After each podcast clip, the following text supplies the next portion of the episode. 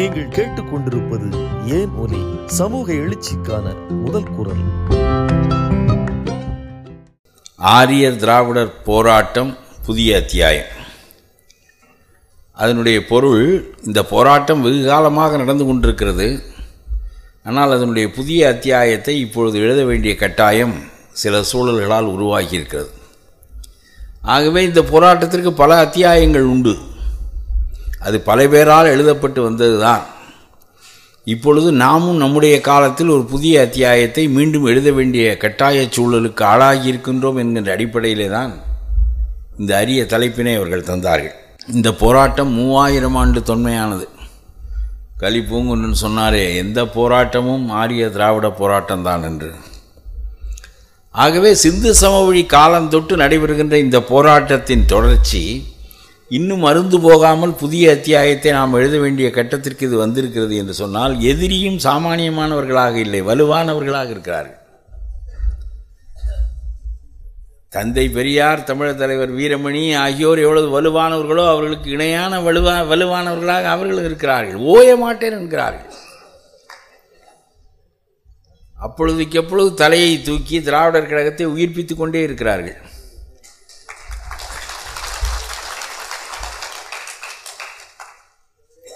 எவ்வளவு கால போராட்டம் இது? பழைய காலத்தில் சிந்து சமவெளி போராட்டம், வேத காலத்திற்கு எதிராக நடந்த போராட்டம். பிறகு சித்தர்கள் காலத்தில் கொஞ்சமாகவா இந்த பார்ப்பனர்களை அவர்கள் சாடினார்கள்? சித்தர்கள் காலம் 13ஆம் நூற்றாண்டு என்பது பார்ப்பனர்களுக்கு எதிராக கிளர்ந்தெழுந்த நூற்றாண்டு. பிற்பட்ட மக்களின் எழுச்சி என்பது எப்படி பெரியாரால் 20ஆம் நூற்றாண்டில் தோற்றுவிக்கப்பட்டதோ அதுபோல சித்தர்கள் எழுச்சி என்பது பிற்பட்ட மக்களின் எழுச்சி தான். ஆகவே அவர்கள் கடுமையாக சாடினார்கள். இடைக்காட்டு சித்தர், இன்னும் பல சித்தர்கள், பிற்பட்ட வகுப்பை சேர்ந்தவர்கள், தாழ்த்தப்பட்ட வகுப்பை சேர்ந்தவர்கள், அவர்களெல்லாம் பெரும் சித்தர்களாக விளங்கி பார்ப்பனர்களை காட்சி எடுத்தார்கள். சாமம் 4 வேதமும் சகல சாத்திரங்களும் சேமமாக ஓதினும் சிவனை நீர் அறியீர். சாத்திரங்கள் ஓதுகின்ற சட்டநாத பட்டரே, வேர்த்திரைப்பு வந்தபோது வேதம் வந்து உதவுமோ என்றெல்லாம் கேட்டார்கள். தாவாரம் இல்லை, தனக்கொரு வீடு இல்லை, தேவாரம் ஏதுக்கடி குதம்பாய், தேவாரம் ஏதுக்கடி என்றவர்கள் அடித்த அடி சாதாரணமான அடி அல்ல. பார்ப்பனர்களுக்கு எதிராக பிற மதங்களை புறந்தள்ளி தங்களுடைய தலைமையில் திராவிடர்கள் தோற்றுவித்த சைவ சமயத்தில் மேல் சாதியினர் சிலருடைய ஆதிக்கம் உருவான போது பிற்பட்ட சாதியினர் அவர்களுக்கு எதிராக கிளர்ந்தெழுந்ததனுடைய விளைவுதான் தேவாரத்தை பற்றிய கேள்வி. தாவாரம் இல்லை, தனக்கொரு வீடு இல்லை, தேவாரம் ஏதுக்கடி குதம்பாய், தேவாரம் ஏதுக்கடி வெட்ட வெளி தன்னை மெய்யென்றிருப்போர்க்கு பட்டயம் ஏதுக்கடி குதம்பாய், பட்டயம் ஏதுக்கடி என்கின்ற பாடல்களெல்லாம் ஆலயங்களை, நிறுவன மதத்தை எதிர்த்து கிளர்ந்தெழுந்த புரட்சி சொற்கள். ஆகவே அந்த சித்தர்கள் காலத்திற்கு பிறகு வள்ளலார் காலத்தில் மீண்டும் ஒரு புரட்சி, அப்படி சிறு விதை விழுந்தது. பெரியார் அதை பெரிய இயக்கமாக்கப் போகிறார். தமிழ்நாட்டு வரலாறு என்பது மன்னர்களின் வரலாறு இல்லை. தமிழ்நாட்டினுடைய வரலாறு என்பது 2 இயக்கங்களால் உருவாக்கப்பட்ட வரலாறு தான். நான் இதை முன்னாலும் சொல்லி இருக்கின்றேன். ஒரு இயக்கம் பக்தி இயக்கம், இன்னொன்று இயக்கம் திராவிட இயக்கம். பக்தி இயக்கம் ஒரு 5-6 நூற்றாண்டுகள், 5ஆம் நூற்றாண்டிலிருந்து 12ஆம் நூற்றாண்டு வரை தொடர்ந்தது பக்தி இயக்கம். அதற்கு பிறகு சித்தர்கள் கிளர்ந்தெழுகின்ற காலத்தில் தான் அந்த இயக்கம் ஓய்ந்தது. அதுபோல திராவிட இயக்கம் 1 நூற்றாண்டு காலமாக நீடித்து கொண்டிருக்கிறது. இந்த 2ம் தான் தமிழர்களின் வாழ்வை மாற்றியமைத்தவை. ஆகவே மன்னர்களின் வரலாறு வரலாறு அல்ல, மக்களின் வாழ்வை மாற்றியமைத்த இந்த 2 இயக்கங்களின் வரலாறுகளே வரலாறுகள்.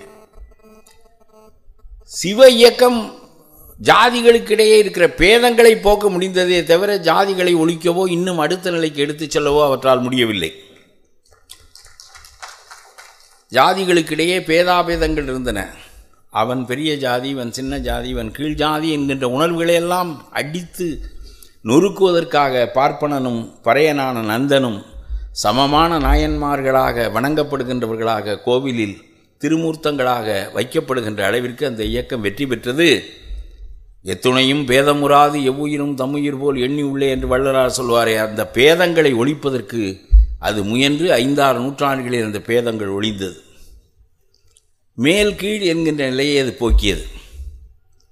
ஆனால் அதற்கு பிறகு மீண்டும் வந்தது என்பது வேறு கதை. பெரியார் எடுத்த அவர்கள் சிவனின் பேரால் தமிழ் மக்களை ஒன்று திரட்டினார்கள். பெரியார் தமிழின் பேரால் ஒன்று திரட்டினார், இனத்தின் பேரால் ஒன்று திரட்டினார். அதனாலே அந்த இயக்கத்தை விட இந்த இயக்கம் இன்னும் விரிவான இயக்கம். சிவனின் பேரால் ஒன்று திரட்டப்படுகின்ற போது வைணவர்கள் வெளியே நின்றார்கள், பிற வழிபாட்டாளர்கள் வெளியே நின்றார்கள். ஆனால் இனத்தின் பேரால், மொழியின் பேரால், திராவிடத்தின் பேரால் பெரியார் இந்த இயக்கத்தை கூட்டுவித்த போது அனைத்து மக்களும் அந்த கூட்டுக்குள் வந்து விட்டார்கள். ஆகவே சைவ சமயத்தின் அல்லது பக்தி இயக்கத்தின் வெற்றிக்கு இன்னும் கூடுதலான மிகப்பெரிய வெற்றியை திராவிட இயக்கம் ஈட்டியது. தமிழர்கள் இணைந்து வாழ்வதற்கான வழிமுறையை திராவிட இயக்கம் தோற்றுவித்தது. அதனாலே தான் கடவுள் நம்பிக்கை உள்ளவர்கள், இல்லாதவர்கள் அனைவரும் 100% அவரோடு கலந்துவிட்ட உங்களை போன்ற கழகத் தோழர்கள் ஒரு வகையாக இருந்தாலும் இதனுடைய பயனை தமிழ்நாடு முழுவதும் பெற்ற காரணத்தினால், தமிழர்கள் அனைவரும் பெற்ற காரணத்தினால் உணர்வுடைய தமிழர்களெல்லாம் பெரியாரை ஏற்றுக்கொள்ளுகின்ற நிலையை பெற்றார்கள். உணர்வற்றவர்கள் வேண்டுமானால் புரியாமல் கடவுளை மறுத்தவர் பெரியார் என்று சொல்லிக் கொண்டிருப்பார்கள். கடவுளை மறுத்தால் என்ன, உன்னை மறுத்தவனை தள்ளி வைத்து உன்னை சமமாக ஆக்கினாரே அவர். அந்த வகையில் இந்த மிகப்பெரிய இயக்கங்கள் பெரும் நிலையை, நிலைப்பாட்டினை தமிழ்நாட்டிலே தோற்றுவித்தன. வள்ளலார் ஒரு புது தொடக்கம், ஆரிய மறுப்பாளர். அவர் ஆரியம் போன்ற கடின மொழிகளில் என்னுடைய மனத்தை பற்ற ஒட்டாது தடுத்து, தமிழ் போன்ற இனிய எளிய மொழியில் என்னுடைய மனத்தை பற்றுவித்த தேவரீர் பெருங்கருணைக்கு வந்தனம் வந்தனம் என்று கடவுளுக்கு நன்றி சொல்கிறார். சமஸ்கிருதம் போன்ற இறந்து போன மொழிகளின் மீது பற்றுக்கொள்ள விடாமல் தடுத்தாயே, தமிழ் போன்ற இனிய எளிய மொழியின் மீது பற்றுக்கொள்ள வைத்தாயே என்று தான் செய்கின்ற செயல்களெல்லாம் கடவுளின் அறிவிப்பால் செய்கின்ற செயல்களாக சொல்வது வள்ளலாருடைய பழக்கம் என்கின்ற காரணத்தினால் தமிழின் மீது பற்றுக்கொள்ள வைத்தமைக்கு வந்தனம் தெரிவிக்கின்றார் அவர். அப்படி சங்கராச்சாரியார் அவரிடம் எல்லா மொழிகளுக்கும் தாய்மொழி சமஸ்கிருதம்தான் என்று சொன்னபோது, அப்படியானால் தமிழ்தான் எல்லா மொழிகளுக்கும் தந்தை மொழி என்று நேரடியாக சொன்னவர் வள்ளலார். கருப்பு சட்டை போடாமல் அந்த சட்டைக்குரிய குணங்களை பெருமளவுக்கு பெற்றிருந்தவர் வள்ளலார்.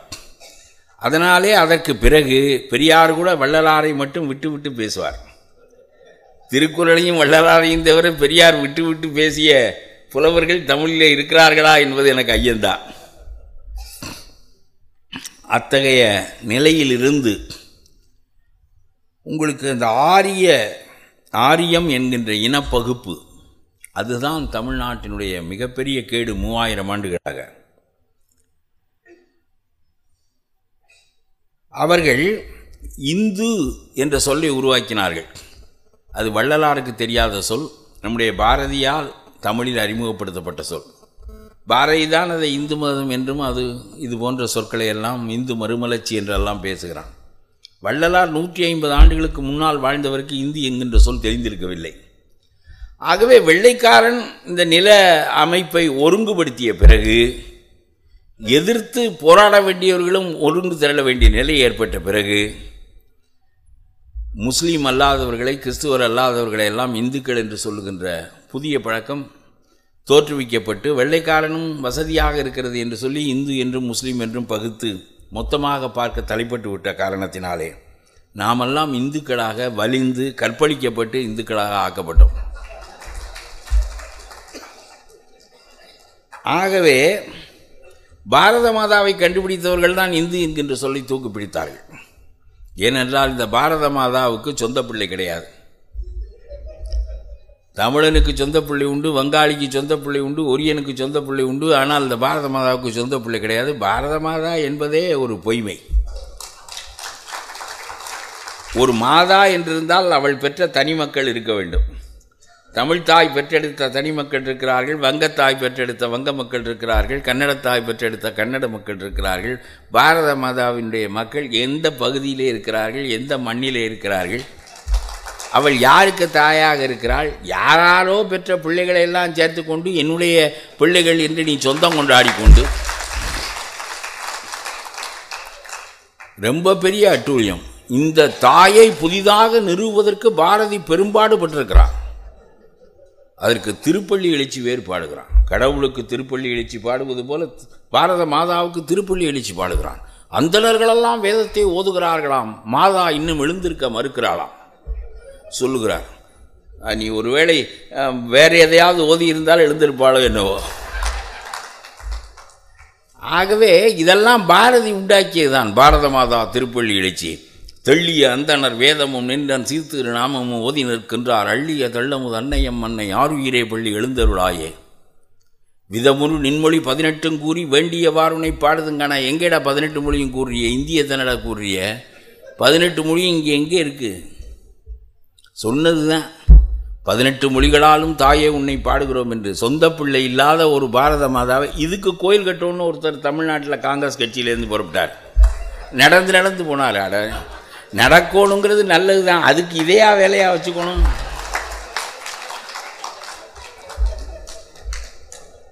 வாவேசு ஐயர் நிலம் வாங்கி போட்டாராம், கட்டாமல் விட்டுட்டு போயிட்டாராம். அவர் போய் 100 வருஷம் ஆச்சு, இவர் 100 வருஷமாக நடந்துக்கினே இருக்கார், இவரும் கட்ட முடியலை. இதுக்கு பாரத மாதாவுக்கு இப்போ என்ன? இப்போ தமிழ்நாட்டில் கோயில் தமிழ் தாயே என்னன்னு கேட்க மாட்டேங்கிறேன். சொந்த மக்கள் இருக்கிற நாட்டில் இதுக்கு பாரத மாதாவுக்கு ஒரு கோயில். ஆகவே நான் பல கூட்டங்களில் சொல்லியிருக்கிறேன், தமிழ் தாய் தான் என்னுடைய சொந்த தாய். பாரத மாதாவைன்னா பெரியம்மான்னு வச்சுக்கோம், சொந்த அம்மா இல்லை. அதனால் இவ்வளவு இத்தகைய நிலையில்தான் இந்து என்கின்ற சொல். இந்து என்கின்ற சொல்லே நம்முடைய சுதந்திர போராட்ட காலத்து சொல் தான். அது இந்தியாவை கட்டுவதற்கும் பாரத மாதாவை கட்டுவதற்கும் பயன்படுத்தப்பட்ட சொல் தான். நம்முடைய கவிஞன் புரட்சி கவிஞன் தான், நம்முடைய கவிஞன் பாரதிதாசன் தான்.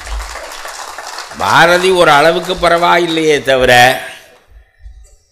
ஆனால் அவரும் பேசுகிற போது எல்லா பாஷைகளும் சாதாரண பாஷைகளாக இருக்கிற காரணத்தினால் அவற்றினும் சிறப்பான ஒரு பாஷையை நாம் சொல்வதற்கு தெய்வ பாஷை என்று, சம்ஸ்கிருதத்தை தெய்வ பாஷை என்று சொல்ல வேண்டியதாக இருக்கிறது என்று கட்டுரைகளில் எழுதியிருக்கிறான்.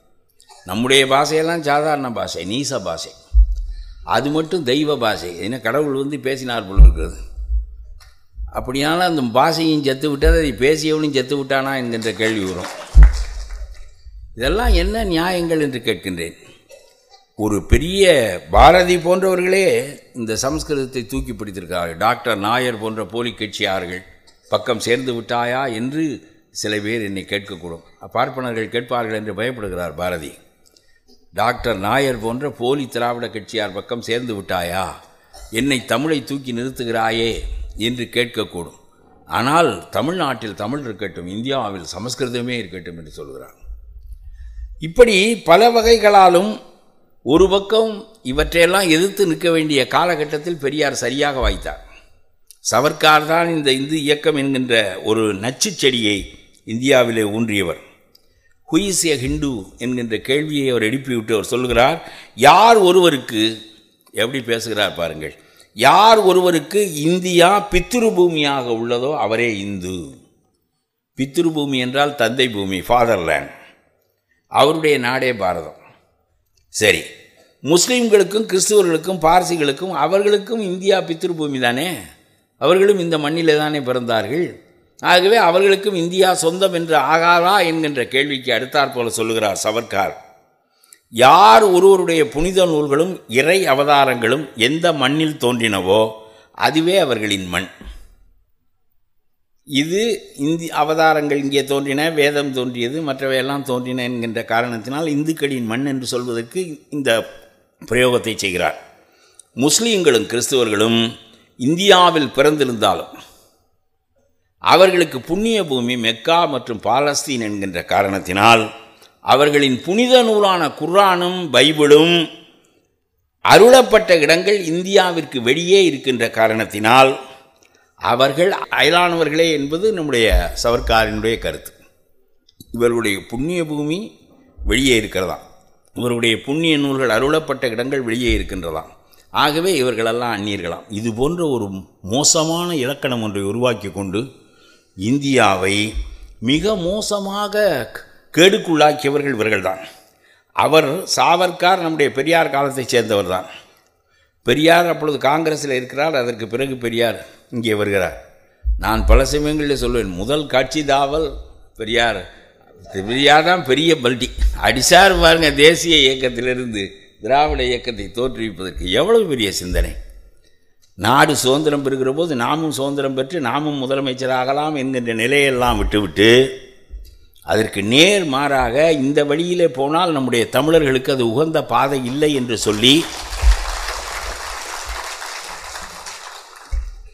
அதற்கு நேர் மாறாக இங்கே வந்து சுயமரியாதை இயக்கத்தை கண்டு நீதி கட்சியில் இணைந்து திராவிடர் கழகத்தை உருவாக்கி திராவிட இன நல உணர்வுகளை தூக்கி நிறுத்தியவர் பெரியார். ஆகவே இந்த சவர்க்காருக்கு நேர் ஆன்டிடோட் நம்முடைய பெரியார் தான். அது நஞ்சு என்றால் நம்முடைய பெரியார் நச்சு முறிவு, ஆன்டிடோட். ஆகவே இவர் காலத்திற்கு பின்னால் வந்த கோல்வால்கர் சொல்லுகிறார் பாருங்கள், nationalism role of hate, nationalism is incomplete without its enemy. இந்த மாதிரி எவனாவது சொல்லுவானா? ஒரு பகைவன் இல்லாவிட்டால் தேசியம் என்பது முழுமையடையாது. அப்புறம் சொல்லுகிறார், nationalism is incomplete without its enemy, it needs an enemy to hate and polarise. It needs an enemy to hate and polarise. Polarise என்பது டிவைடிங், ஒரு முகாமை பிளந்து விடுதல், அதுதான் போலரைசிங்.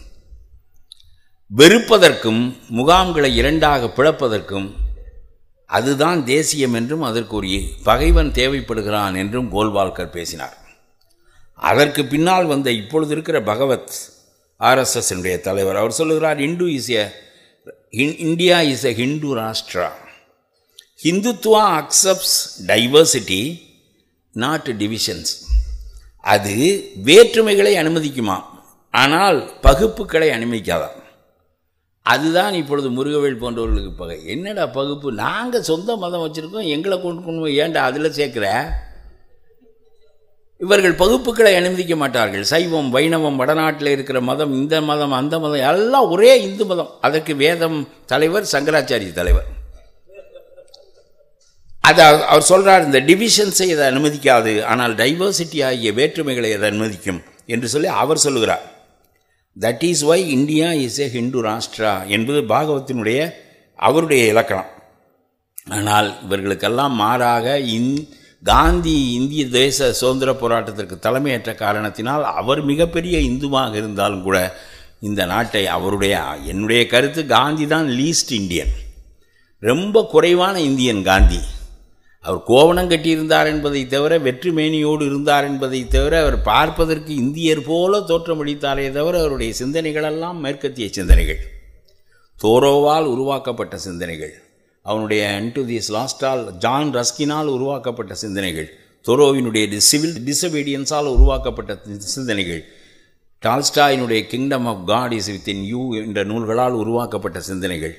ஆகவே காந்தி என்பவர் பேருக்கு கீதையை வைத்து கொண்டார், ஒரு கோவணத்தை கட்டி கொண்டாரே தவிர, அவர் இந்தியாவை செக்குலர் இந்தியாவாக ஆக்கியதற்கும் நம்முடைய கான்ஸ்டிடியூஷன் இந்த அளவிற்கு ஓரளவுக்கு சைத்து கொள்ளக்கூடியதாக அமைந்ததற்கும் காரணம் காந்தி ஐரோப்பிய சிந்தனைகளால் மிகப்பெரிய அளவிற்கு கவரப்பட்டிருந்தார். ஆகவே என்னுடைய கருத்தே காந்தி தான் லீஸ்ட் இந்தியன், ரொம்ப குறைவான இந்தியன் காந்தி தான், நாம் தான் அதிகமான இந்தியன். ஆகவே அவர் இந்த நாட்டை சமயச்சார்பற்ற நாடாக அவர் மாற்றினார் என்பதுதான் அவருடைய வாழ்நாளில் செய்த பணிகளிலேயே மிக பெருமையான பணி. அதனால் அதற்கு பிறகு இந்த நாடு கடைசியாக சவர்க்கார் விரும்பியதை, கோல்வால்கர் விரும்பியதை, பாகவத் விரும்பியதை, கடைசியில் இவ்வளவு காலத்திற்கு பிறகு, 100 ஆண்டு காலத்திற்கு பிறகு நம்முடைய மோடி தலைமையில் இவையெல்லாம் நிறைவேற்றக்கூடிய ஒரு காலம் வந்தது என்பது மிகப்பெரிய அவலம், மிகப்பெரிய அவலம். இப்படி ஒரு காலம் வரும் என்று நாம் எதிர்பார்க்கவில்லை. உங்களுக்கு சொல்லுகின்றேன், அந்த அளவிற்கு ஒரு பெரிய மோசமான நிலைமைக்கு இந்திய நாடு இழுத்துச் செல்லப்பட்டு விட்டது. அதனாலே தான் இப்பொழுது வீரமணி, தலைவர் வீரமணி புதிய அத்தியாயம் தோற்றுவிப்பதற்கு காரணம் மோடியின் சின்ன சங்கராச்சாரியார்.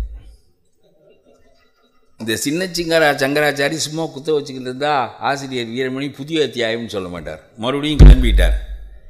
ஆகவே சொல்கிறேன், நம்ம அப்பப்போ படுத்தாலும் நம்மளை கிளப்பிடுவாங்க, சும்மா இருக்க விட மாட்டாங்க. ஆனால் இவங்களை எப்போ தான் ஓச்சு முடிப்போமோ தெரியலை, எனக்கு அது ஒன்றும் புரிய மாட்டேங்குது. என்ன அவங்களுடைய பெரிய பவர், நான் சொல்கிறேன் ஒன்று, நீங்கள் ஆச்சரியமாக நினச்சி பாருங்கள். இந்த முஸ்லீம்கள் மற்றவர்களெல்லாம் வி ஆர் ஆல் மைனாரிட்டிஸ் என்று சொல்லி தங்களுக்கு ஒரு இடம் வேண்டும் என்று கேட்கிறார்களே, 6% முஸ்லீம்கள் இருக்கிறார்கள், 5-6% கிறிஸ்தவர்கள் இருக்கிறார்கள், இவர்கள் 2 பேரும் 12% இருக்கிறார்கள். இவர்கள் நடத்துகிற நிறுவனங்களுக்கு மைனாரிட்டி ஸ்டேட்டஸ் வேண்டும், இவர்களுடைய மதத்திற்கு மைனாரிட்டி எல்லாவற்றிலும் மைனாரிட்டிகளுக்கான உரிமைகளை கோரிக்கொண்டே இருப்பார்கள்.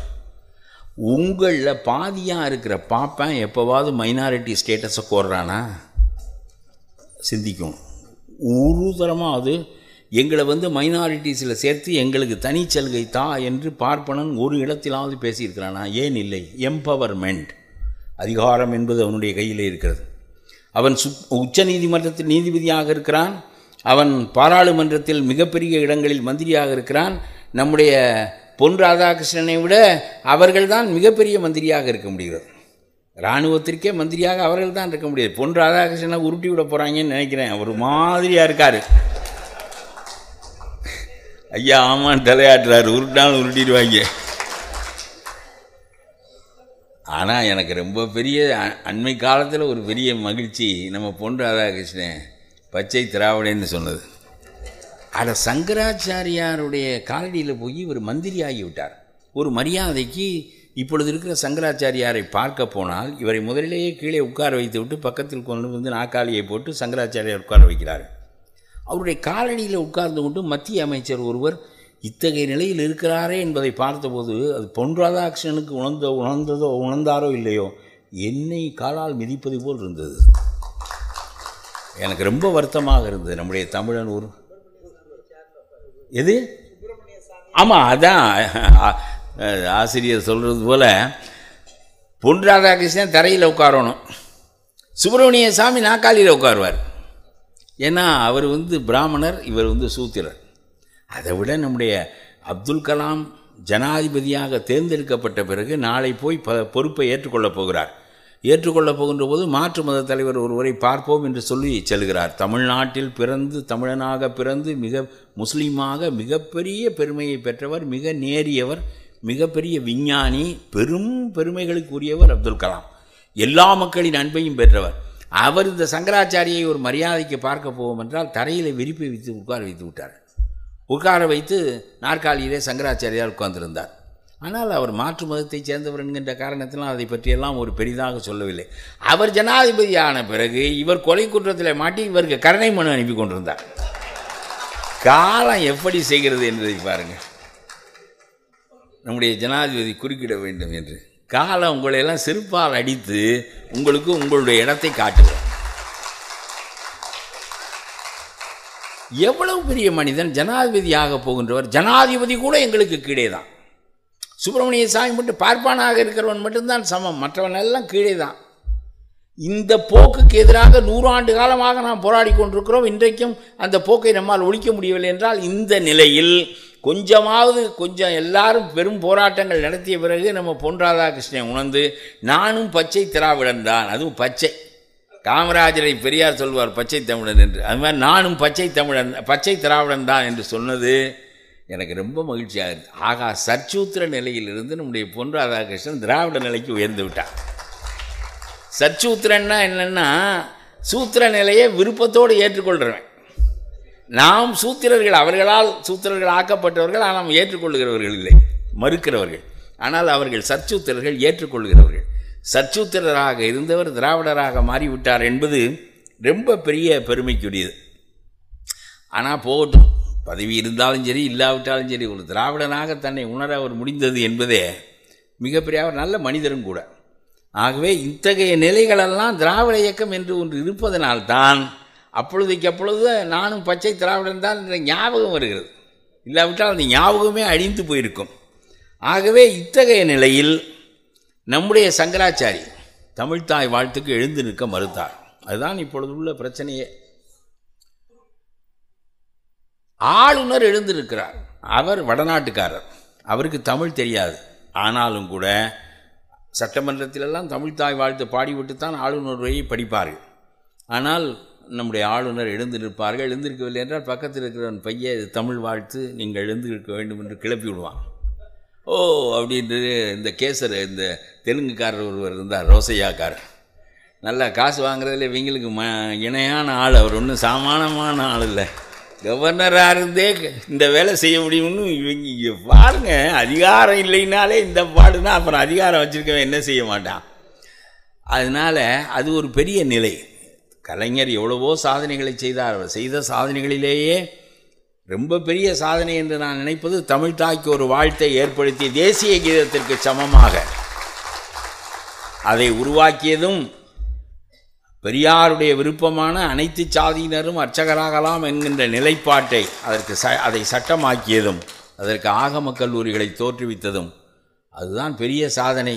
கேரளாவிலே செய்து முடித்து விட்டான். பின்னால் ஜெயலலிதா வந்த காரணத்தினால் அது கிடப்பில் போடப்பட்டு விட்டதே தவிர, இல்லாவிட்டால் கேரளாவுக்கு முன்பு தமிழ்நாட்டில் அது இடம்பெற்றிருக்கும். இப்படி தமிழ் தாய்க்கு ஒரு வாழ்த்து பாடல் பாடினால் அதுக்கு தேசிய கீத மதிப்பினை அளித்தால், அந்த பாடலை அவன் புரியாதவன் இந்த மைக் செட்டுக்கார பையலுக்கு தெரியாது. எல்லாத்துலேயும் தமிழ் வாழ்த்து போட்டு பழக்கிவிட்டாங்க. சமஸ்கிருத வெளியீட்டு விழாவிலையும் தமிழ் தாயை போட்டுவிட்டான் அவன். இல்லைன்னா அங்கே போடுவாங்களா அவங்க? ஒரு காலத்துலேயும் போடுவாங்களா தமிழ் தாய் வாழ்த்த? அவன் ரொட்டீன். இவங்க தூக்கத்திலே போடுவாங்க. தொடக்கத்தில் இதை, தூக்கத்திலே தேசியத்தை போடுவாங்க. அப்படி பழக்கம். அதனால அவன் போட்டுவிட்டான். போட்டுவிட்டோடனே இவன் திகைச்சிருப்பாங்க இந்த சமஸ்கிருத ஆளுக்கு மேலே நின்னவெல்லாம். அப்புறம் பரவாயில்லைன்னு எல்லோரும் எந்திரிச்சு நின்ட்டாங்க. நம்ம கவர்னர் எந்திரிச்சு நின்ட்டார். சங்கராச்சாரி மட்டும் ரொம்ப அடமாக உட்கார்ந்து கொண்டார். அப்புறம் இதை பற்றி கேள்வி வந்துச்சு. வந்தால் தியானம் பண்ணார். ஏட்டா தியானமெல்லாம் பண்ணு, தேசிய கீதத்துக்கு மட்டும் முழிப்பு வந்துருச்சு, தியானம் கலைஞ்சி போச்சு, அது என்ன நியாயம்? தேசிய கீதத்துக்கு மட்டும் தியானம் கலைகிறது, எங்கள் தமிழ் தாய்னா தியானம் கலையாதா?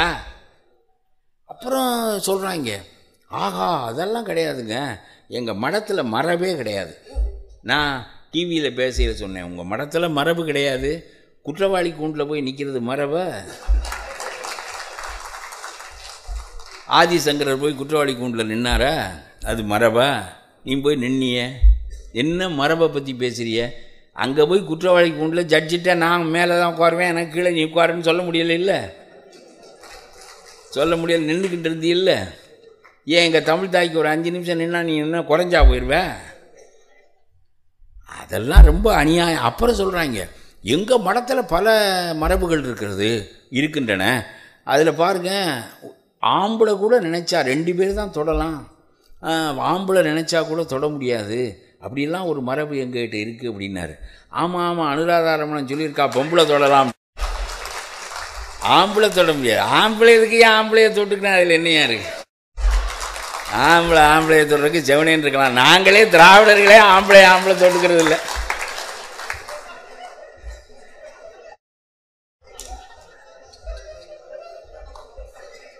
அதனால அது நல்ல கொள்கை வச்சுருக்காங்க, பொம்பளை தொடலாம் அப்படின்னு.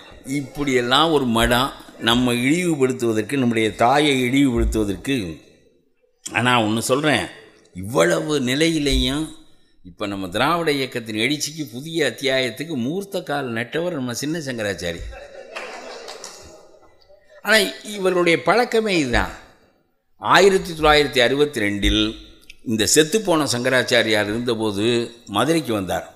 அப்பொழுது ஆண்டாள் பாசத்திலிருந்து ஒரு வரியை எடுத்து சொன்னார், தீக்குறளை சென்றோதோம் என்று சொல்லிவிட்டு, குறளை என்றால் கோல் சொல்லுதல் என்று பொருள், தீய கோட்சொல்லுதலை நாங்கள் கடைப்பிடிக்க மாட்டோம் என்பது ஆண்டாள் பாசலத்தில் உள்ள அந்த வரி அதற்கு பொருள். ஆனால் இவர் அதற்கு பொருள் சொன்னார், குறளை என்பதற்கு எழுத்து ஒன்றுதான், வல்லினர் ரகரம் லை, குறளை என்பதற்கு திருக்குறள் என்றும், தீக்குறளை என்பதற்கு தீய திருக்குறளை நாங்கள் படிக்க மாட்டோம் அப்படின்னு இவர் பொருள் சொன்னார். பெரியார் இருந்தார், இவர் கதி என்ன ஆயிருக்கும்னு நீங்கள் நினச்சி பார்த்துங்க. அண்ணா இருந்தார், பெரியார் இருந்தார், அவ்வளவு தமிழறிஞர்களும் இலக்குவனார், தேவனைய பாவானார், வாசுப்பாவனிக்கு அவ்வளோ பேர் கொதித்து எழுந்தார். அதற்கு பிறகு அவர் அடங்கி போனார். இந்த சின்ன சங்கராச்சாரி பண்ணிய வேலையை அன்றைக்கு அந்த பெரிய சங்கராச்சாரி செய்தார். அவர் திருக்குறளை இழிவுபடுத்தினார், இவர் நம்முடைய தமிழ் தாயை இழிவுபடுத்துகின்றார். ஆகவே இதெல்லாம் ரொம்ப நாளைக்கு அல்ல, எவ்வளவு பண்ணினாலும் மறுபடியும் இவங்களை ஒன்றுமே பண்ண முடியலையேங்கிறது காரணம் நான் ஏற்கனவே சொன்னது தான், எம்பவர்மெண்ட்.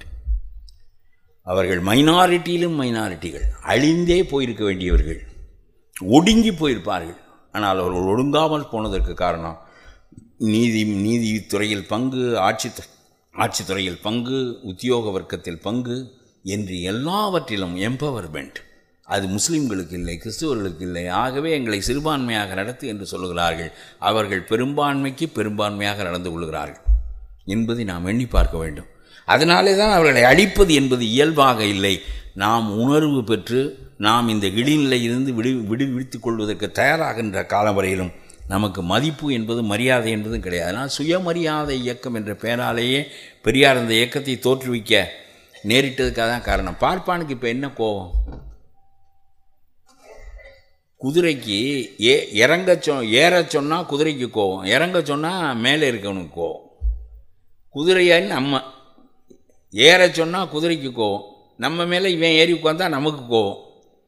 இறங்க சொன்னால் ஏண்டா நான் சௌரியமாக ரொம்ப 2000 வருஷமாக உட்காந்துருந்துருக்கேன், இப்போ இறங்க சொல்கிறியேன்னு அவனுக்கு கோவம். எவ்வளவு திமிரு பற்றியில் குதிரை வருத்தப்படுறது நியாயம். என் மேலே ஏறி உட்கார் ஏடா எனக்கு முதுகு வலிக்குதுன்னு அது வருத்தப்படுது. ஆனால் இவன் ஏறி உட்கார்ற சுகத்தை ஏண்டா எங்ககிட்டேருந்து பிடுங்கினேன், நாங்கள் மேலாதிக்கம் செலுத்துவதற்காக பிறந்தவர்கள், நீங்கள் கீழே இருங்கடான்னு சொல்லி அவன் அந்த நிலைப்பாட்டை மேற்கொள்கிறான் என்றால் இதெல்லாம் நம்ம எண்ணி பார்க்க வேண்டும். அதனால் சொல்லுகின்றேன். இன்னொன்று சொல்கிறேன், இவர்கள் தங்களுக்கு ஏற்ற பல நூல்களை ஒவ்வொரு காலத்திற்கும் உருவாக்கி கொண்டார்கள். அதெல்லாம் இப்பொழுது இல்லை. இப்பொழுது பெரியார் இயக்கத்திற்கு பிறகு தங்களை மேலாண்மையாக காட்டிக்கொள்வது மிகவும் சூழ்ச்சியாக செய்கிறார்களே தவிர நேரடியாக செய்வதில்லை. ஆனால் இடைக்காலத்தில் திருவிளையாடல் புராணம் போன்ற நூல்களெல்லாம் பார்ப்பன மேலாண்மையை நிறுத்துவதற்காக எழுதப்பட்டன. அதனால தான் பெரியார் புராணத்தையெல்லாம் கிழிச்செறிஞ்சார். வெறும் அது கடவுள் மறுப்பு அல்ல, அறிவோடு சிந்தித்து பார்த்தால் கடவுள் இருக்கட்டும், அப்போ கடவுளாக நம்மளை புனிய சொன்னார். ஆகவே அந்த சிந்தனை வந்தால் கடவுள் நம்பிக்கையாளர்களுக்கும் கூட அந்த விழிப்புணர்வு வரும். திருவிளையாடல் புராணத்தில் ஒரு நிகழ்ச்சி இருக்கிறது. ஒரு பார்ப்பனன், அது அந்த பாட்டோடு சொல்லுகிறேன் உங்களுக்கு. ஒரு பார்ப்பனன், அவனுக்கு ஒரு தந்தை ஒரு தாய், அவன் ரொம்ப கேடு கெட்டவன். இது திருவிளையாடல் புராணத்தில் இருப்பதை நான் சொல்கிறேன். அவன் தன்னுடைய தாயோடு உறவு கொண்டான். இது தந்தைக்கு தெரிந்தது. தந்தை இது அவமானமாக போய்விடும் என்று கண்டும் காணாதது போல் பேசாமல் இருந்து விட்டார். மகன் அயோக்கியனாக போய்விட்டான். இவனை நம்மால் ஒன்றும் கட்டுப்படுத்த முடியவில்லை, இது வெளியே தெரிந்து நம்முடைய குடும்பம் அசிங்கப்பட வேண்டாம் என்று ஒதுங்கி இருந்து விட்டான். இவன் தாயோடு உறவு கொண்டு பலகாலம் வாழ்ந்தான். இருந்தாலும் தகப்பன் ஒருவன் பக்கத்தில் இருப்பது அவனுக்கு இடையூறாக இருந்தது. அதனால் இவரை போட்டு தள்ளி விடுவது என்று முடிவு செய்தான். நம்ம ஜிஆர் சோடா பாட்டில் எங்களுக்கு வீச தெரியாதான்னு சொன்னோன்னே எனக்கு அந்த கதை ஞாபகம். சாமாமா இவங்களுக்கு எல்லாமே தெரியுமே, அதெல்லாம் அதுக்கு சான்று இருக்கேன். நம்ம திருவிளையாடல் புராணத்தில் சான்று இருக்கேன். ஒன்று, இந்த அப்பன் இருக்குது நமக்கு பெரிய இடைஞ்சல், இவனை போட்டு தள்ளிடுவோன்னு முடிவு பண்ணி ஒரு நாள் கொலை செய்கிறதுன்னு முடிவு பண்ணுறான். முடிவு பண்ணுறது அவனுடைய தாய் தடுக்கிறான். நீனு நானும் உறவு கொண்டதே பெரிய பாவம், என்னமோ நடந்து முடிஞ்சு தொலைஞ்சு போச்சு, இதில் தகப்பனை வேற கொன்று பாவத்துக்கு மேலே பாவம் செய்யாதே என்று சொல்லி தடுக்கிறாள் தாய். அதெல்லாம் கிடையாது, பெரிய இடைஞ்சல்வேன் என்று சொல்லிவிட்டு அவனை கொன்று விடுகிறான். இவன் இவ்வளவு காலமும் ரொம்ப வசதியாக இருந்தான், நல்லபடியாக இருந்தான். அதற்கு பிறகு இவனுக்கு பெரும் நோய்கள் பிரம்மகத்திய தோஷம் பிடித்து கொண்டது. பிரம்மகத்திய தோஷம் என்பது பிராமணர்களை கொல்வதால் வருகிற தோஷம். இப்போ கோட்சே காந்தியை கொன்றால் தோஷம் இல்லை, காந்தி கோட்சேயை கொன்று விட்டால் பிரம்மகத்திய தோஷம் பிடித்து கொள்ளும். ஏன்னா கோட்சே பார்ப்பேன், நம்ம யோசிக்கணும். அதனால் எல்லா பாவங்களையும் விட ரொம்ப கூடுதலான பாவம் என்பது பிரம்மகத்தி தோஷம்தான் அவருடைய கருத்துப்படி. அதனால் பிரம்மகத்தி தோஷம் அவனை பிடித்து கொண்டு விட்டது. பிரம்மகத்தி தோஷம் தாயை புணர்ந்ததால் பிடிக்கவில்லை, தந்தையை கொன்றதாலும் பிடிக்கவில்லை, தந்தை பார்ப்பனனாக இருந்ததால் பிடித்தது. தந்தை நம்மளை போல சாதாரண சூத்திரனாக இருந்ததுதான் அவனுக்கு ஒரு தோஷமும் வந்திருக்காது, அவன் இன்னொரு 10 வருஷத்துக்கு சௌக்கியமாக இருந்திருப்பான். தந்தை பார்ப்பனனாக இருந்த காரணத்தினால் தந்தையை கொன்றதற்காக அல்ல, பார்ப்பனனை கொன்றதற்காக பிரம்மகத்திய தோஷம் பிடித்தது. அப்புறம் ரொம்ப பாடுபட்டு போனேன், சிவனை வணங்கினேன், மதுரை சொக்கேசன்ட்ட போனேன். சொக்கா இந்த மாதிரி என்ன நீ தான் காப்பாற்றணும் அப்படின்னா உடனே சரி. இவன் ரொம்ப பிரகாரமெல்லாம் போனேன், உருண்டு பிறண்டேன், என்னென்ன மோதெல்லாம் செஞ்சான். கொஞ்சம் சிவன் இறங்கி வந்தார். இறங்கி வந்து சரி நான் சில பரிகாரம் சொல்கிறேன் அதை செய்யி அப்படின்னார். என்ன பண்ணோம்னா இந்த தாமரை குளத்தில் குழி, மீனாட்சி அம்மன் கோயில் குளத்தில் இவன் குளித்து நாசமாக போச்சு. ஏன்னா அப்பனை கொண்டவன் வந்து தாயை புணர்ந்தவன் அந்த குளத்தில் குளிச்சிருக்கேன், அந்த குளத்தில் போய் நம்மளும் குளிக்கிறோம், அது என்ன பண்ணி தொலைக்கிறதுன்னு தெரியலை. அந்த குளத்தில் குழி.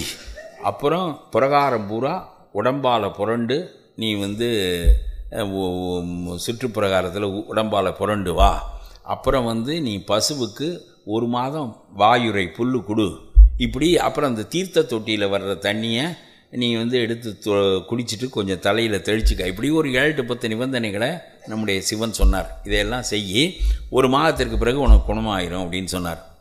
இதே மாதிரி அவன் செஞ்சான். 1 மாதத்துக்கு பிறகு குணமாயிடுச்சு. என்ன, தந்தையை கொன்ற தாயை புணர்ந்த பாவம் இல்லை, தந்தையை கொன்ற பாவம் இல்லை, பிராமணனை கொன்ற பாவம், அது வந்து சரியாயிருச்சு. இப்போ பார்வதி குறுக்கிட்டா, மீனாட்சி வந்தா, என்ன நீங்கள் இப்படி இவனை போய் நீங்கள் காப்பாற்றினீங்கன்னா நம்மளை வந்து சந்தேகப்பட மாட்டாங்க, திராவிடர் கழகத்துக்காரங்க இதெல்லாம் பேசுகிறதுக்கு இடம் கொடுக்கும்ல, நம்ம வந்து நம்ம இதெல்லாம் பண்ணி அவங்களுக்கு ஏன் இடம் கொடுக்கணும், ஏற்கனவே நம்ம நிலைமை ஆட்டம் கண்டு போயிருக்கு, அதை மேற்கொண்டு நீங்கள் இந்த வேலையெல்லாம் செஞ்சீங்கன்னா இவங்க இதே வேலையாக பேசி நம்மளை ஒழிச்சு கட்டிடுவாங்க, இவனை காப்பாற்ற போய் நம்ம நிலைமையே மோசமாக போயிடும் போல இருக்கே, நீங்கள் ஏன் இதை செஞ்சியேன்னு மீனாட்சி கேட்குறா நம்ம சொக்கங்கிட்ட. அதுக்கு சொக்கர் சொல்கிறாரு, அவர் சொல்கிறார் பாருங்கள், அடாத பழியை செய்தவனாயினும் அடாத பழி செய்த நீசராயினும், திருவிளையாடல் புராணத்தினுடைய வரி இது. அடாத பழி செய்த நீசராயினும் கடவனை காப்பதென்றோ காப்பென்றார் கருணாமூர்த்தி. விசுவாசியை காப்பதுதான் கடவுளுடைய முதற் பெரும் கடமை, ஆகவே நான் அவனை காத்தேன். கடவனை காப்பதென்றோ காப்பென்றார் கருணாமூர்த்தி என்று சொல்லி திருவிளையாடல் புராணம் சொல்கிறது.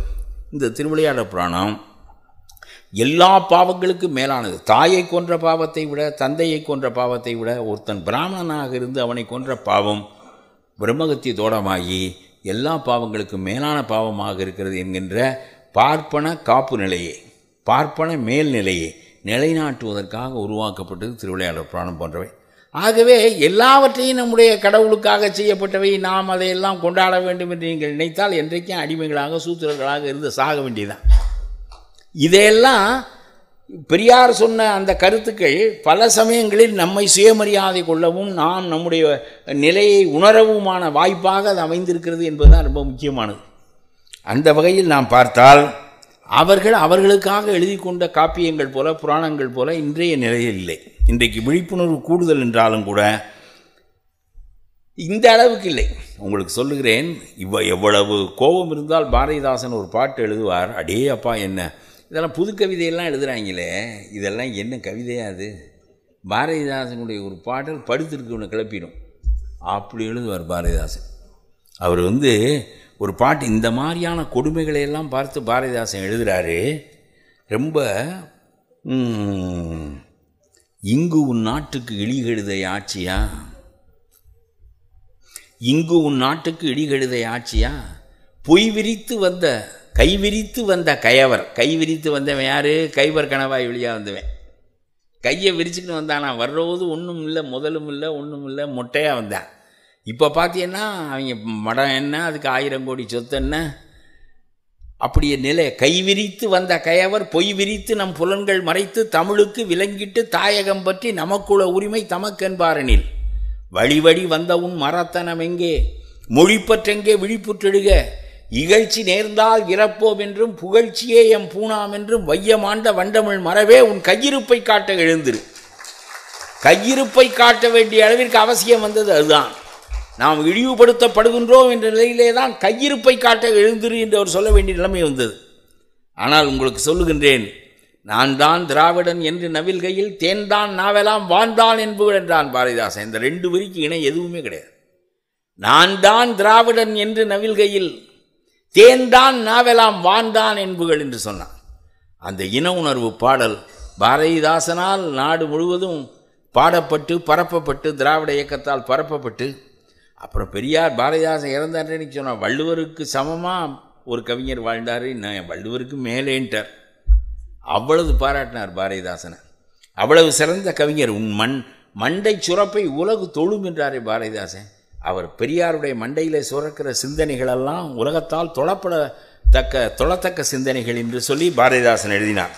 அதனாலே இப்பொழுதெல்லாம் கேட்கிறார்கள், திராவிடம் எங்கே இருக்கிறது? இப்போ புதுசாக கிளப்பிட்டாங்க. இப்போ மிந்தி கிடையாது, மிந்தி திராவிடம் தான் நம்மன்னு நினச்சிக்கிட்டு தான். இப்போ திராவிடம் எங்கே இருக்குது? இப்போ தமிழ் தேசியம் பேசுகிற ஒரு கூட்டம் இப்பொழுது புதிய. நான் தமிழ் தேசியத்திற்கு மாறானவர்கள் இல்லை, அது வேறு.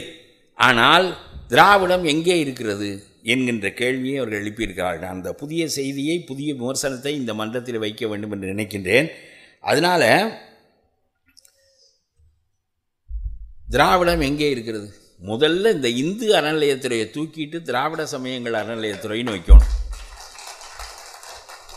ஏனென்றால் இது சைவ சமயம், வைணவ சமயம், அப்புறம் முன்னோர் வழிபாடு, அப்புறம் முருக வழிபாடு, அப்புறம் குலதெய்வ வழிபாடு. இதுதான் நம்முடைய சமய வழிபாடுகள். இந்த சமயங்களை சார்ந்தது தான் அந்த இந்து அறநிலையத்துறை என்று சொல்கிறார்கள். இந்து என்பது நாம் இல்லை என்கின்ற முடிவுக்கு வருகின்ற போது இந்த சமயங்களெல்லாம் திராவிட சமயங்கள். இதில் இருக்கிற மூட நம்பிக்கையில் ஆசிரியர் வீரமணி அப்புறம் ஒழிக்கட்டும். ஆனால் முதல்ல நம்ம கொஞ்சம் திராவிட சமயங்களாகவாவது ஆக வேண்டும்.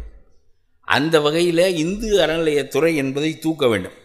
இதை நான் ரொம்ப நாளாக சொல்லி கொண்டு வருகிறேன். திடீர்னு கிளம்பிட்டார் நம்ம மதுரை ஆதீனம். இந்து மதத்துக்கு இங்கே என்ன வேலைனார், என்னடா இப்படி கிளம்பிட்டார் ஆதீனம்னு நினச்சேன். அவர் எப்போ எங்கே போய் கூத்தாடுவார்னு சொல்ல முடியாது.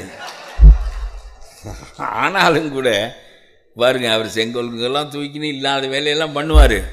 ஆனால் என்ன வேணாலும் பண்ணட்டும், இந்துவுக்கு இங்கே என்ன வேலைன்னு கேட்க தெரியுது இல்லை. மற்ற சாமியார் பூரா மூடிக்கிட்டு இருக்கான் 9 துவாரத்தையும். இது என்ன நியாயம்? நீ தானே பேச வேண்டிய ஆள். இந்த சங்கராச்சாரிக்கு எதிராக பேசியிருக்க வேண்டிய ஆள் யார்? திராவிடர் கழகம் நாத்திகத்திற்காக மட்டுமா போராடுகிறது?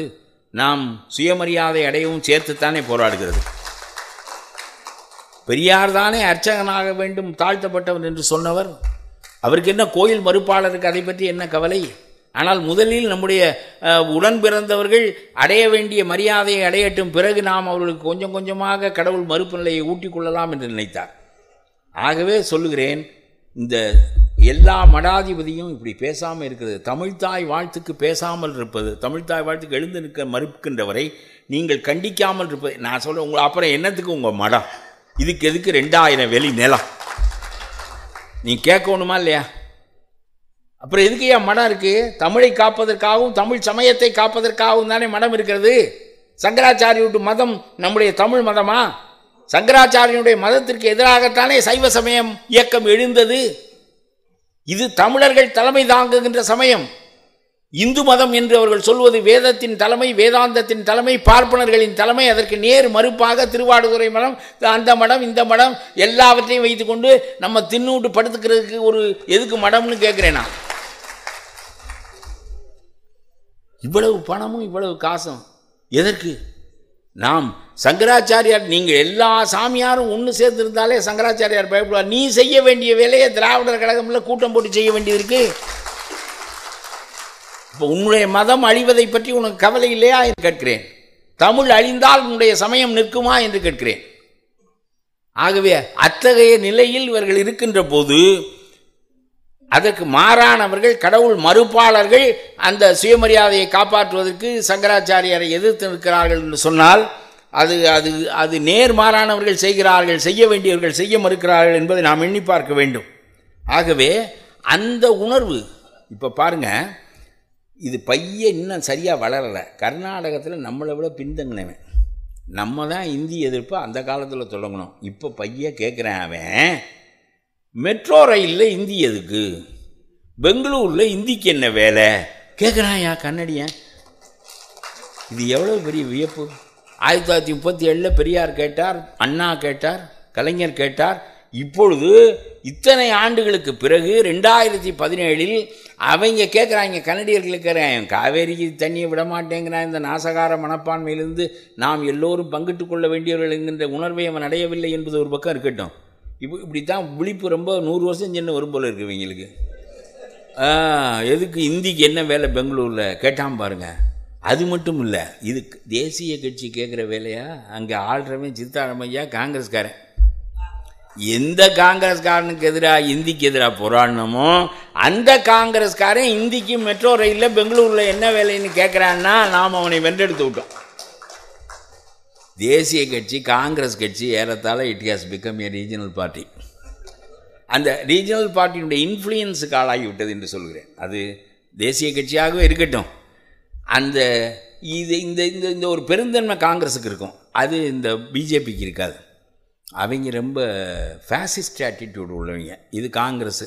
அதனால் ஒரு 30-40 வருஷம் ஜெல்லை விட்டு இவங்க பைய கேட்குறாங்க இந்திக்கு இங்கே என்ன வேலைன்னு. சோனியா காந்தி சும்மா தான் உட்காந்துருக்காங்க. அந்த அம்மா என்னடா இந்திக்கு என்ன வேலைன்னா அப்புறம் நம்ம நாளைக்கு எப்படி ஆட்சி செய்கிறதுன்னு அந்த அம்மா நினைக்கல. சரி வேண்டாம்னா இந்தியை விட்டு போட்டு இப்போ முதல்ல கர்நாடகத்தில் அவன் ஆட்சிக்கு வரட்டும்னு நினைக்கிற இந்தி இடைஞ்சல்னா இந்தியை தூக்கி வீசிட்டு ஆட்சிக்கு வரட்டும் என்று நினைக்கிறார்களே தவிர அவர்கள் இந்தியை ஆதரித்து நிற்கவில்லை. அதே மாதிரி ஒரு பெரிய புரட்சி ஒன்று நடந்திருக்கிறது சொல்லுகிறேன். லிங்காயத்து என்பது அவர்களுடைய மதம். அது ஒரு பெரிய கர்நாடகத்தினுடைய பெரிய ஜாதியாகவே ஆகிவிட்டார்கள். ஆனால் அவர்கள் மதத்தை சேர்ந்தவர்கள் ஜாதி மறுப்பாளர்கள், அதைவிட வேத மறுப்பாளர்கள். அந்த லிங்காயத்துகள் லிங்கத்தை கழுத்தில் கட்டி போட்டிருப்பார்கள், லிங்கத்தை மட்டும் வழிபடுகிறவர்கள், அது ஒரே கடவுள் அவர்களுக்கு. ஜாதி மறுப்பு வேத மறுப்பு ரெண்டும் அதில் புரட்சி நிலைகள். இந்த நிலையில் இவர்கள் என்ன சொல்லியிருக்கிறார்கள் என்றால், எங்களை எதுக்கு கொண்டு போய் இந்து மதத்தில் சேர்த்த, நாங்கள் வேத மறுப்பாளர்கள், இந்து மதம் என்பது வேத மேலாண்மையுடையது, ஆகவே வேத மறுப்பாளர்களான எங்களை தனிச்சமயமாக அறிவே என்று லிங்காயத்துகள் கூறியிருக்கிறார்கள். இதை சித்தராமையா ஏற்றுக்கொண்டு விட்டார். ஏன்னா ஒரு லிங்காயத்து சீஃப் மினிஸ்டர் எதிர்கட்சியால் நிறுத்தப்பட்டிருக்கார். அவர் முழிக்கிறார். அவர் இந்து மதம் இந்து மதம்ங்கிறார் இந்த எடியூரப்பா. டேய் இந்து மதம் இல்லைடா, லிங்காயத்து தனி மதம்டான்னு சொன்னால் சீதாராமையா ஆமாம் தனி மதம் தாங்கிறார். அந்த எடியூரப்பா என்னத்தையோ தின்னு விட்ட பாப்பாத்தி மாதிரி முழிக்கிறான். ஐயய்ய ஏன் கேட்குறிய? இப்போ கடைசியில் இதை பரிந்துரைச்சிட்டார் நம்ம சித்தராமையா, டில்லிக்கு பரிந்துரைச்சிட்டார். அவங்க தனி சமயமாக இருக்க விரும்புகிறார்கள், அவர்கள் சொல்லுகிற காரணம் பொருத்தமானது, அவர்கள் வேத மறுப்பாளர்கள் ஜாதி மறுப்பாளர்கள், ஆகவே அவர்கள் லிங்காயத்து தனிச்சமயமாக இருப்பார்கள், அதை கர்நாடக அரசு ஏற்றுக்கொள்கிறது என்று எழுதி அனுப்பியிருக்கிறார். இப்போ எலெக்ஷனில் அது ஒரு பெரிய பிரச்சனையாக போகுது. அது ஒரு பக்கம் இருக்கட்டும், இது எவ்வளோ பெரிய மாறுதல் பாருங்கள். நம்மளுக்கு பின்னாடி வந்த கேரளாக்காரன் எல்லா ஜாதியும் அர்ச்சகராக்கிட்டான், நமக்கு பின்னாடி வந்த கன்னடத்துக்காரன் நம்ம லிங்காயத்துக்கள்லாம் தனிச்சமயம்னு அறிவிச்சிட்டேன், நம்ம சைவ சமயம் தனிச்சமயம் வைணவ சமயம் தனிச்சமயம் திராவிட சமயங்கள் இவை என்று அறிவிக்க நம்மால் முடியவில்லையே. அந்த உணர்வே இங்கே இல்லையே. எதில் போய் கொள்ளையடிக்கலாம்னு அலைகிறாங்களே தவிர ஒரு மக்களுடைய சுயமரியாதை நிறுத்துவதற்கான காரியங்கள் என்ன என்பதை பற்றியே அவர்களுக்கு சிந்தனை இல்லை. ஆகவே நான் சொல்கிறேன், இது முதல்ல இந்த மாதிரியான மாறுதல்கள் நிகழ வேண்டும். நான் சொல்கிறேன், தமிழ் தேசியம் பேசுகிறேன், எங்களுக்கு ஒன்றும் மறுப்பு இல்லை. இந்த இந்த நாடு 100 நாடாக உடைஞ்சு போயிருக்கோம். காந்தி தான் அதை தடுத்தார். 1920 லிங்குவிஸ்டிக் நேஷனலிசம் என்று சொல்லி ஒரு கோட்பாட்டை, மொழி வழி தேசியம் என்கின்ற கோட்பாட்டை அவர் தான் கண்டறிந்து முதல்ல புகுத்தினார். அப்பொழுது நாம் தனிநாடு கேட்கின்ற நிலையில் இருந்தோம். அப்பொழுது அவர் புகுத்தினார். அதனால வெள்ளக்காரன் காலத்தில் 4 மாநிலங்களும் சேர்ந்து மெட்ராஸ் ராஜதானி என்று இருந்தபோது, சென்னை ராஜதானி என்று இருந்தபோது, அன்றைக்கு காந்தி உருவாக்கிய Tamil Nadu Congress committee, Andhra Congress committee, Karnataka Congress committee என்று சொல்லி ஒரே நாடாக திராவிட நாடு போல் சென்னை ராஜதானி இருந்தபோதும் மொழி வழியாக காங்கிரஸ் கமிட்டிகள் பிரிந்து செயல்பட ஆரம்பித்தன. இதுதான் விடுதலை அடைந்த இந்தியாவினுடைய பாங்கு. அப்பொழுது தமிழ் மாநிலமாக, கர்நாடக மாநிலமாக, ஆந்திர மாநிலமாக இவையெல்லாம் பிரிந்து செயல்படும். அவரவர்களுக்கு உரிமையை அவரவர்கள் பெற்றுக்கொள்ளலாம். இந்தியா என்பது யாருடைய மேலாதிக்கமாகவும் இருக்காது. நீங்கள் உங்களுடைய உரிமையை பெற்று எல்லா மாநிலங்களாகவும் இருந்து ஒரு பெரிய நாடாக இணைந்து வாழலாம் என்கின்ற வழியை காந்தி தான் உண்டாக்கினார். அந்த காந்தியினுடைய சிந்தனையின் காரணமாக நம்முடைய உணர்வுகளை, நம்முடைய நாட்டை நாமே ஆண்டு கொள்ள முடியும் என்கின்ற கட்டம் வந்த காரணத்தினாலே தான் நம்முடைய பிரிவினை இயக்கம் மிகப்பெரிய அளவுக்கு வலுவடைய முடியவில்லை. அதோடு நாம் திராவிடர்கள் என்று எடுத்து வைத்த மிகச்சரியான கோட்பாடு அவர்களுக்கு போய் சேரவில்லை. இல்லாவிட்டால் அந்த கோட்பாடு நிகரற்ற கோட்பாடு. இவர்கள் சொல்லுகிறார்கள், எங்கே இருக்கிறது திராவிடம், யார் திராவிடம் என்று கேட்கிறார்கள். திராவிடம் என்பதை இவர்களால் அறிய முடியவில்லை என்பது ஒரு பெரிய குறைபாடு. தமிழ்தானே இருக்கிறது என்று சொல்லுகிறார்கள். தமிழ் தேசியம் இருக்கட்டும், ஆனால் தமிழ் ஈன்ற மொழிகள் தானே கன்னடமும் தெலுங்கும் மலையாளமும் துளுவும். உன் உதரத்து உதித்தெழுந்து ஒன்று பல ஆயிடினும் படைப்பு பல படைத்து படைத்தவனுக்கு நிகராக தமிழ். தமிழும் சமஸ்கிருதமும் அவர் ஒப்பிட்டு பேசுகிறார் சுந்தரம் பிள்ளை. சமஸ்கிருதமும் பல மொழிகளை ஈன்றது, தமிழும் பல மொழிகளை ஈன்றது. சமஸ்கிருதம் செத்து போய்விட்டது. தாய் செத்து போய்விட்டால் அதனுடைய பிள்ளைகள் வடநாட்டிலே வாழ்கின்றன. ஆனால் தமிழ் தானும் வாழ்ந்து தன்னுடைய பிள்ளைகளும் அடுத்தடுத்து வாழ்ந்து இன்றைக்கு நிலை பெற்று இருக்க முடிகிறது. படைத்தவன் எப்படி அழிவில்லாதவனோ அதுபோல தமிழ் அழிவில்லாதது என்று சுந்தரப்பிள்ளை பாடுகிறார். உன் உதரத்து உதித்தெழுந்து ஒன்று பல ஆயிடினும் ஆரியம்போல் உலக வழக்கு அழிந்து ஒளிந்து சிதையா உன் சீரிடமை திறமை என்று செயல் மறந்து வாழ்த்ததுமே என்பதில் கலைஞர் ஆரியம்போல் வழக்கொழிந்து என்கின்ற வார்த்தையை எடுத்து விட்டார். அவர் இவங்களோட கொஞ்சம் தன்னை கட்டிக்கின்னு போவோம், இவங்களும் எந்திரிச்சு நிற்பாங்கன்னு நினச்சார். இந்த பையை எந்திரிச்சு நிற்க மாட்டாங்கன்னு தெரிஞ்சிருந்தால் அன்னைக்கே அந்த வரியை சேர்த்துருப்பார். ஒரு பகை வேண்டாம்னு நினச்சார். அதனால் சுந்தரப்பிள்ளையினுடைய பாட்டில் ஒரு வரி எடுக்கப்பட்டிருக்கும். ஆரியம்போல் உலக வழக்கு அழிந்து ஒளிந்து சிதையா உன், அந்த உண்ணிலேருந்து மறுபடியும் ஆரம்பமாகும். உன் சீரிழமை திறமை என்று செயல் மறந்து வாழ்த்துதுமே என்று. ஆனால் நம்முடைய மொழி ஈன்றெடுத்த மொழிகள், இந்த மொழி சிதைந்ததற்கு மிகப்பெரிய காரணமே நாய்களை நீங்கள் தானே என்று கேட்கிறேன் நான். உங்களுடைய சமஸ்கிருதம் எங்களுடைய மொழியில் ஊடாடி ஊடாடி ஊடாடி ஊடாடி எங்களை இந்த அளவுக்கு அழித்திருக்காவிட்டால் நாங்கள் ஒரு மொழியாகவே வாழ்ந்திருப்போம். தமிழிலிருந்து நீர் என்று தமிழன் சொல்லுகிறான், நீலு என்று தெலுங்கன் சொல்லுகிறான், வெள்ளம் என்று மலையாளி சொல்லுகிறான், நான் என்று நாம் சொல்லுகிறோம், ஞான் என்று மலையாளி சொல்லுகிறான். மலையாளி 16ஆம் நூற்றாண்டில் பிரிந்தவன். கடைசியாக நம்மை விட்டு பிரிந்த மொழி மலையாள மொழி, முதலில் பிரிந்த மொழி தெலுங்கு மொழி, பிறகு கன்னடம், அப்புறம் கடைசியாக மலையாளம் துளுவோம்.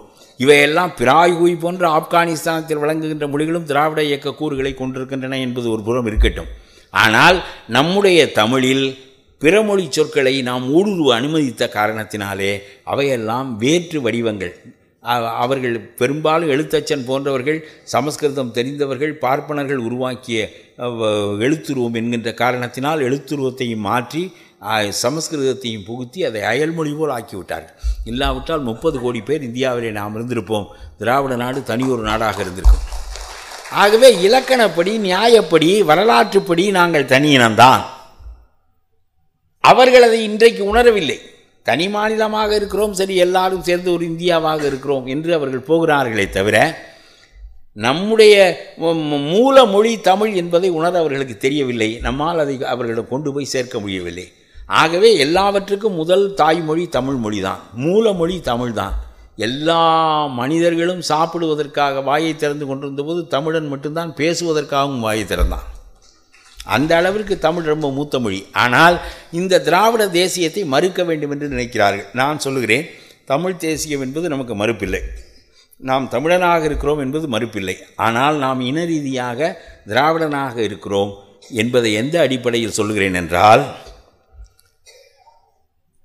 வெறும் தமிழ் தேசியம் என்று சொல்லுகிறவர்கள் ஒரு பார்வையை வைக்கிறார்கள்.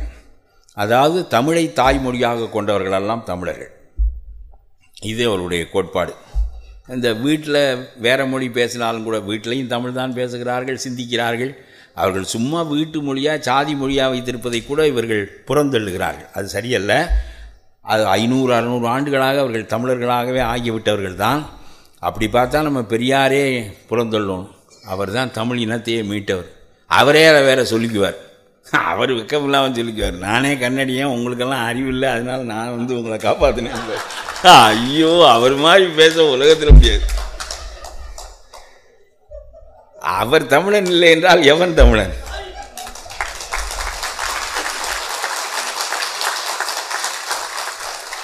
அதனாலே சொல்கிறேன், தமிழ் பேசுகிறவர்களெல்லாம் தமிழர்கள் என்பது இப்பொழுது புதிதாக சில பேர் பேசுகிற தமிழ் தேசியவாதம். நான் சொல்கிறேன், தமிழ் பேசுகிறவர்களெல்லாம் தமிழர்கள் என்று சொல்லிவிட்டாய் அல்லவா?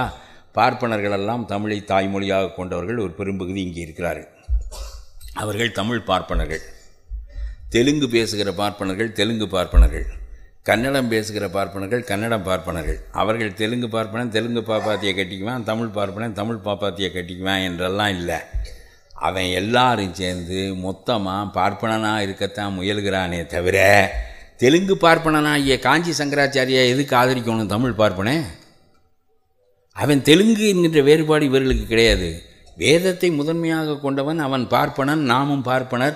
நாம் 3000 ஆண்டுகளாக ஒரு இனமாக வாழ்கிறோம் என்ற அந்த இன உணர்வு, ஆரிய இன உணர்வு தான் அவர்களுக்கு ஓங்கி நிற்கிறதே தவிர அவர்கள் தங்களை தமிழனாக உணர்வதில்லை. தமிழனாக உணர்ந்தால் தமிழ் தாய் வாழ்த்துக்கு எழுந்திருப்பார்கள். தமிழனாக இருந்தால் திராவிடனாக மாற வேண்டிய கட்டாயம் அவர்களுக்கு வரும். உங்களுக்கு சொல்கிறேன், நம்முடைய ராமானுஜர் மட்டும்தான் திராவிட வேதம் என்று தமிழை ஒப்புக்கொண்டார். 4000 திவ்ய பிரபந்தத்தை திராவிட வேதம் என்று ஒப்புக்கொண்டார். பெருமாளுக்கு முன்னால் தமிழ் போகும், பின்னால் தான் சமஸ்கிருதம் வரும். தாழ்த்தப்பட்டவன் தோளிலே கைபோட்டு கொண்டு போனார். அவர் கொஞ்சம் புரட்சியானவர். அப்புறம் திராவிட சிசு என்று ஞானசம்பந்தரை படிக்கிறார் ஆதிசங்கரர். அதிலும் திராவிடம் என்பது இருக்கிறது. ஆகவே 1000-1500 ஆண்டு காலத்திற்கு முன்னால் இருந்து திராவிடம் என்கின்ற இன உணர்வு பார்ப்பனர்களால் அறியப்பட்டு வந்திருக்கிறது. அவர்கள் தங்களை ஆரியர்கள் என்றும் நம்மை அல்லாத பிறரெல்லாம் திராவிடர் என்றும் அவர்கள் அன்றைக்கு அறிந்து வைத்திருந்தார்கள். அதனாலே இன்றைக்கும் தமிழை தாய்மொழியாக கொண்ட பார்ப்பனர்கள் தமிழர்களாக தங்களை உணராமல் ஆரியர்களாகவே உணர்கிறார்கள். சமஸ்கிருதமே தங்களுடைய மொழி என்று நினைக்கிறார்கள். வேதமே தங்களுக்கு வழிகாட்ட வந்தது என்று நினைக்கிறார்கள். ஆகவே சொல்லுகிறேன், அவன் ஆரியனாக இருக்கின்ற போது, தமிழை தாய்மொழியாக கொண்டும் அவன் ஆரியனாக இருக்கிற போது, தமிழை தாய்மொழியாக கொண்ட நாம் திராவிடர்களாக இருப்பது இன்றியமையாதது. ஆகவே தமிழ் தேசியம் என்பதையே செய்வோம். ஆனால் நாம் திராவிட இன உணர்வாளர்களாக இருப்பது என்பது ரொம்ப இன்றியமையாதது. நாம் திராவிடன் என்பதுதான் அடிப்படை, அவன் ஆரியன் என்பதுதான் அடிப்படை. இந்த இரண்டுக்கும் இடையே அவன் உன்னுடைய தமிழ் தேசியத்தில் பங்கு கொள்ள வரமாட்டான். அவன் என்றைக்கும் ஆரிய இன உணர்விலேயே ஒன்றுபட்டு நிற்பான். அதனாலே தான் சங்கராச்சாரிக்கு ஆதரவு செய்து பேசியவர்களெல்லாம் பார்ப்பனர்கள் தான். நாம் அதை எதிர்த்து பேசுகிறோம் என்றால் நம்மை திட்டி தீர்க்கிறார்கள் அவர்கள் என்று சொன்னால் அதற்கு மிகப்பெரிய காரணம் அந்த ஆரிய உணர்வு, மொழியையும் தாண்டிய உணர்வு அவர்களுக்கு இருப்பதற்கு காரணம். தமிழ் பிராமணன் என்று அவன் தன்னை கருதுவதில்லை, தெலுங்கு பார்ப்பனன் என்று அவனை பிரிப்பதில்லை. 2 பேரையும் சேர்ப்பது இன்றைக்கும் செத்துப்போன சமஸ்கிருதம் என்று அவன் நினைக்கின்றான். அந்த வேதம் நம்மை கூட்டுவிப்பது என்று நினைக்கின்றான். ஆகவே வேதத்தையும் அவன் சமஸ்கிருதத்தையும் விட்டால் ஒழிய அவன் ஒரு காலத்திலும் தமிழனாக ஆக மாட்டான். ஆகவே நாம் தமிழ்மொழி பேசுகிற திராவிடர்களாகவும் அவன் தமிழ்மொழி பேசுகின்ற ஆரியனாகவும் இத்தகைய நிலையில் வேறுபட்டு நிற்கின்ற போது நீ பேசுகின்ற தமிழ் தேசியத்தில் அவனையும் சேர்த்துக்கொள்வது என்பது காலத்திற்கு ஒவ்வாதாக போய்விடும் என்பதை நீ எண்ணி பார்க்க வேண்டும் என்று கேட்டுக்கொண்டு இந்த நல்ல வாய்ப்பை எனக்கு தந்ததற்காக ஆரியம் திராவிடம் ஆரிய திராவிட போராட்டம் புதிய அத்தியாயம் என்னும் தலைப்பில் உங்களுடைய பேசுவதற்கான வாய்ப்பினை எனக்கு தந்ததற்காக நம்முடைய தமிழர் தலைவர் வீரமணி அவர்களுக்கு என்னுடைய நெஞ்சார்ந்த நன்றிகளை தெரிவித்துக் கொண்டு உங்களிடமிருந்து விடைபெறுகின்றேன். சாக்காடு என்னை தொடர்ந்து வந்தால் என்ன, சமுதாயம் என்னை தூக்கி எறிந்தால் என்ன, ஆக்கமெல்லாம் நான் இழந்து தவித்தால் என்ன, அடுக்கடுக்காய் துயர்களினை வதைத்தால் என்ன, தூக்கி என்னை வளர்த்தவரே வெறுத்தால் என்ன, துணைவர்களே பகைவர்களாய் போனால் என்ன, நாக்கிற்கும் வரைக்கும் தமிழை பாடி நான் இருப்பேன். இன்னும் பல கருத்துக்கள், கவிதைகள், கண்ணோட்டங்கள் என அனைத்தையும் கேட்க ஏன் ஒலி பாட்காஸ்டை சப்ஸ்கிரைப் செய்யுங்கள். நன்றி.